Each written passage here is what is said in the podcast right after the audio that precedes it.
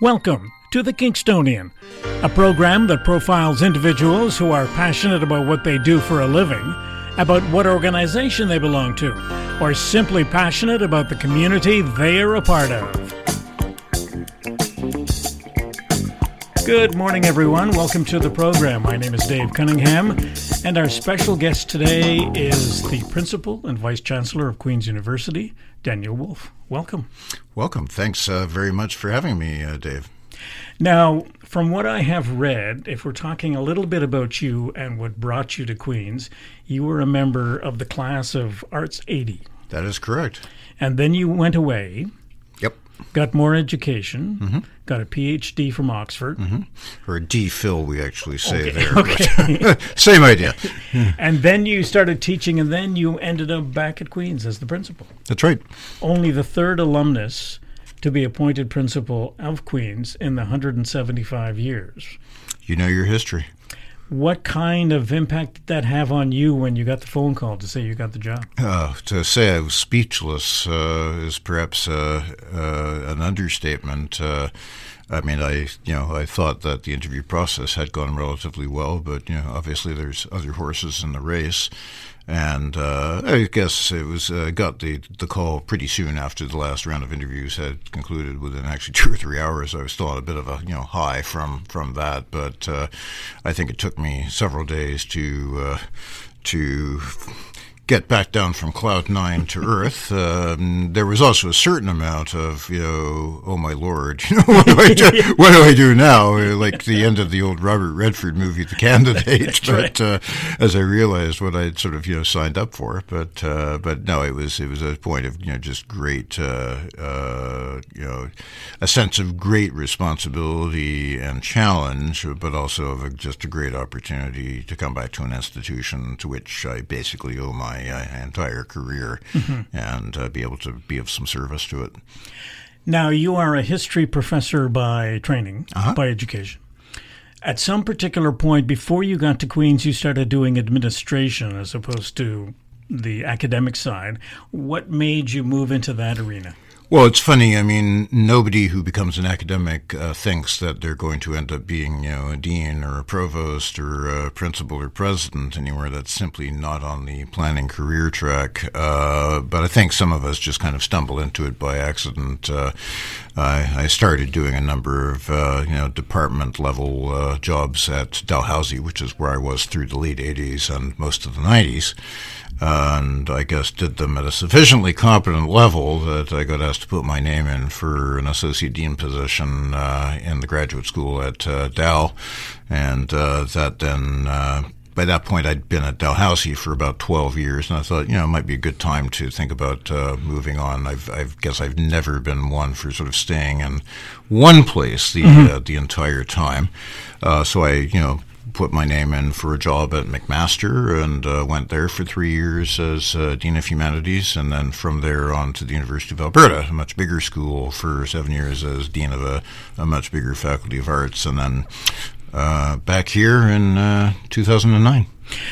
Now, give me a sense as to what a principal of the university would do. Like, what uh, what is the, what do you spend most of your time on? Uh, well, it's actually changed quite a lot, and I, I get asked that a lot, and I think it's quite a different job than it say would have been for uh, Principal Watts, the late Principal Watts, who was principal when I was here, or his successor, Principal Smith, who was here when I was a postdoctoral fellow, my my second stint here. Uh, the job of principals or presidents, as they're called at most other places, has become a lot more externally focused.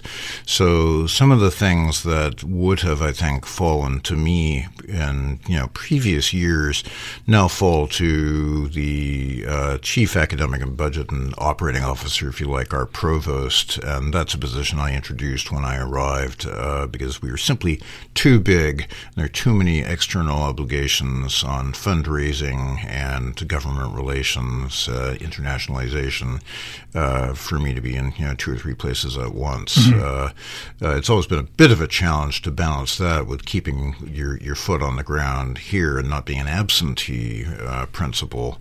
So uh, I would say my time is, and it's a little uneven. I mean, I've, the fall term is just one long pinball pull of uh, travel and meetings and so forth and uh, off-campus trips. Uh, winter term is a little bit more at at, at home, so I, I spent uh, much of the fall, for example, doing four international and one Trans Canada trip.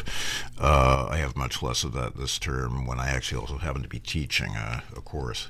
And that was something I was going to get into. So you still have the ability to teach uh, I, I do. Well, I'm not sure I have the ability, but I, I do have the inclination to do it uh, from time to time. And uh, every, you know, I, I like to keep my hand in, and it's very easy to sort of de- get a little bit disconnected from the business of the business, which is teaching students and doing research. So I've tried to keep my research career up also on a, on a lowish voltage for, for now, you know, maybe an article or two a year, a few book reviews, and uh, maybe a conference.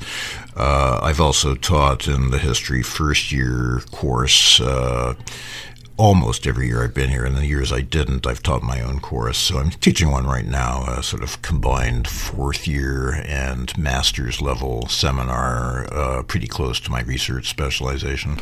We talked a little bit before we started recording the interview, and we focused a little bit on your involvement with the station. And you weren't involved with CFRC when you were a student.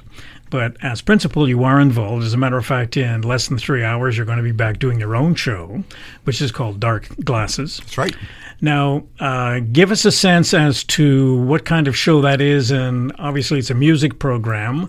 Uh, what kind of music uh, does it involve? Well, Dark Glasses is a little bit eclectic, and I think it started from a sense of uh, having missed out on one aspect of my undergraduate education and maybe not uh, participated in quite as many extracurricular activities as uh, as I would have liked, and one in particular that I'd wanted to do was radio, and I just never quite uh, got around to it. So when the opportunity, I did a couple of uh, guest appearances on other people's shows the first couple of years I was here, and then sort of you know we hit on the idea of doing my own my own show. I've been doing it now for about five years. I, uh, un- unlike you, I'm not a fully trained CFRC volunteer, so they, they send other people in with me to produce it uh, so that I don't blow something up by pressing the wrong button. But it's uh, my musical taste is pretty eclectic. In the last uh, 20 years, it's veered very much towards uh, jazz, but I also keep interest in sort of retro stuff, particularly stuff from the 70s when I was, you know, a teenager and a young man, mm-hmm. and also some of the more sort of indie uh, acts that have emerged uh, in uh, in recent years, uh, including a lot of Canadian content. So I always have some Canadian content in there as well. Okay, let's talk about Queen's, the university. Sure. If you are a citizen of this city, and I imagine this applies to a lot of cities across the country, there are institutions or places of note in your communities that you have never visited, never spent much time learning much about. And I think for a lot of people in town, they know Queen's is here, but they don't know a lot about Queen's and the impact that Queen's has. So, why don't we start? We know that it's 175 years old.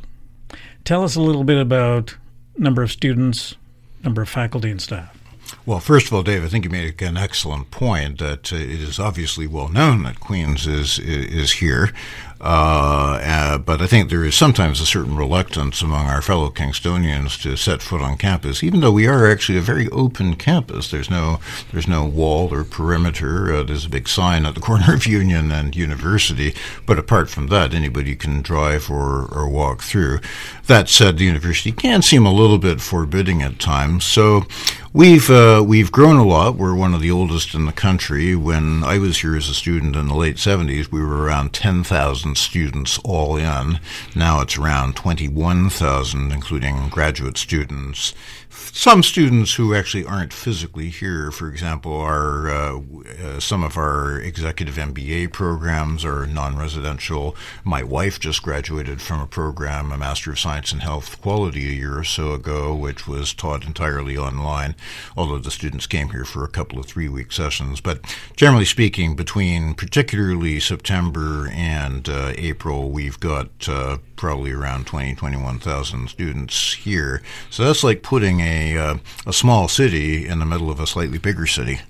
And you have faculty and staff Faculty and staff, uh, faculty number around 800, 850. Sort of depends how you count them. We have a number of adjuncts, many of whom work uh, part time. We have uh, some of our medical faculty who have you know, full time clinical practices apart from teaching and, and in many cases doing research as well. So it's a, a little hard to give a, the exact count, but it's about that. Uh, it's about that size. So we're we're mid sized by Canadian standards, uh, which in some ways is a sort of awkward size to be because we're not a very, very small place, uh, Bishop's, where I taught for a year once, or one of the maritime schools like uh, uh, Mount Allison uh, which can foster, I think, a very, very intimate environment. But neither are we an enormous uh, uh, urban university such as the University of Alberta, where my last job uh, was. So it's always a bit of a balance for us. And because we're very residential and our students mainly come from outside the Kingston area, it means when they're here, they are here week in, week out. Some obviously do go home to the GTA and elsewhere for the weekend, but uh, by and large, when our students arrive in September, they're here for uh, for the year 24 hours a day. Mm-hmm. So there's this buzz of activity. Uh, sometimes maybe a little too much activity, uh, but um, that makes it quite different from many other universities I've I've worked at. Now, given the number of people that are here, the impact on the city is fairly substantial. It is. It is from an economic perspective. Yeah, it's. It is. It is. It's. Uh, I think the positive benefit, of course, is our students are here and they're buying groceries, buying other consumer goods. They're paying rent, and uh, I know. I know from talking to our cab drivers that uh, they're our students' biggest uh, fans. I think because they have a bit more of a rough go of it uh, during during the summer months. Uh, that said, any time you you increase the population of a relatively small and confined city, and uh, you know increase it basically by a quarter to a third uh, once a year, there are naturally going to be some some pressures, and as we have grown, we have of course seen some pressure on the local on the local neighborhoods. Uh, we and the the AMS and the other student groups uh, try to work very very closely with the city and with the police to minimize uh, yep. tensions, yep. but in any residential university town, going back to when universities first started in the 13th century, there's always going to be some tension. Oh, yeah. Now, uh, this program doesn't normally generate breaking news, but while we were talking about the economics and the city, the university is about to get into an arrangement with the city to try to keep some of these highly trained people that you educate here in the city. Can you tell us a little bit about what this memorandum of understanding is all about? Sure. Well, we went public with that just uh, just last Thursday, and it's not official yet because it's going up to City Council just uh, tomorrow, uh, Tuesday. I'll be I'll be speaking there. Uh, I think it uh, speaks very well for the vision of our particular mayor and uh, and this council, which I think have really really raised the bar in terms of discussions of making Kingston a little less of a this is a bit of a exaggeration, a little bit less of a sort of entirely public sector, great place to retire, great place to sail your boat, and much more of an economic driver. I don't think realistically we're ever going to be a Waterloo uh, type uh, place simply because uh, we do not have the population density in this part of Kingston. But there's so much more we could be doing. It's a, it's a fantastic place to live. We have a medical school. We have several hospitals. Uh, we have uh, this supply of very, very smart people, not just at Queen's, but uh, at RMC, at St. Lawrence College. Uh, so I think there's all sorts of opportunity. All this MOU does really is just states a very, very clear formal arrangement between the city and us to do things such as, you know, potentially develop the lands out at Innovation Park north of Princess a little more, and to try and develop a bit more of a robust ecosystem such that uh, some of our students will not feel that they have to leave immediately after graduation to seek work back in uh, mm-hmm. Toronto or Ottawa or you know, going back out west, uh, but will feel that there are opportunities to either join a larger business if we can attract some more of them here um, or indeed start our own business. And I might mention on that front, uh, one of the things we're most excited about is the role Queen's has taken in the last few years in terms of entrepreneurship and innovation. And uh, we recently opened the Dunin-Deshpande Innovation Center. And when our construction at the um, at the former Physical Education Center on the corner of Union and Division is finished in about uh, 16 months' time, we think. That uh, should be the home for that, as well as a new wellness center. So there's all sorts of, I think, really exciting things to happen. The MOU doesn't make anything happen of its of its own, but it's a tremendous step forward in terms mm-hmm. of a formal partnership between town and gown. Sounds good. The uh, there is a video that's online that features you talking about the position. And one of the remarks you made uh, revolved around your background, mm-hmm. being a historian. And uh, I'm not quoting you exactly, but uh, basically, you talked about celebrating the past, learning from the past, but not living in the past. One of the things that uh, I guess I would phrase it from the perspective of if you're standing still, you're falling behind. Absolutely. So if you're talking about an institution like Queen's that has a lot of great people in it, you have to continually look to find other people as well as increase the number of facilities or um, buildings that you have on campus and the fundraising. I'm just amazed about how much money that initiative campaign raised. Well, the initiative campaign was a tremendous success, and I give uh, enormous credit to our team in an, advancement led by Vice Principal Tom Harris, former Dean of Engineering, uh, to our deans, uh, to uh, our many, many volunteers, and of course to our donors. Uh, Queen's has a very long tradition, uh, one of the strongest in Canada in terms of philanthropy from alumni, of course, but mm-hmm. one of the big surprises was the degree degree to which we got support from people who hadn't previously had a connection with Queen's, other than maybe they sent their kid here. Uh, but who simply wanted to invest in the success of a, a great Canadian uh, institution. So uh, um, I, I, was pretty confident we were going to hit our $500 million goal, even even in the wake of the 2008 uh, crash. Uh, I certainly didn't expect us to vault over it to the height we uh, mm-hmm. uh, we actually did. Uh, but it's absolutely essential, as you're right, because an institution that does stand still does exactly your point uh, fall behind, and research needs change change, and we have to update facilities for those. And uh, indeed, uh, we um, uh, I think, have uh, got some new facilities there. For example, our new medical school building that opened about five years ago uh, was really the very first designated building for medical teaching in the university's history, believe, believe it or not. And it's completely changed or enabled a lot of pedagogical changes. So teaching needs change as well. We've put a fair bit of resources, not necessarily into new buildings, but into refurbishing and redesigning and changing the quality of space for some of the old ones, uh, so that there are, for instance, many more interactive classrooms. Mm-hmm. Because the era, uh, I mean, there is lot, obviously lots of space for the old lecture sage on the stage, but many professors and students prefer something a little bit more uh, more interactive. Mm-hmm, mm-hmm. I wish we had more time. Maybe we'll have to get you back in to talk I'd about some more aspects yeah. of it. Thank you very much for your time today. I've enjoyed the conversation. Thanks a lot, Dave. Till we meet again.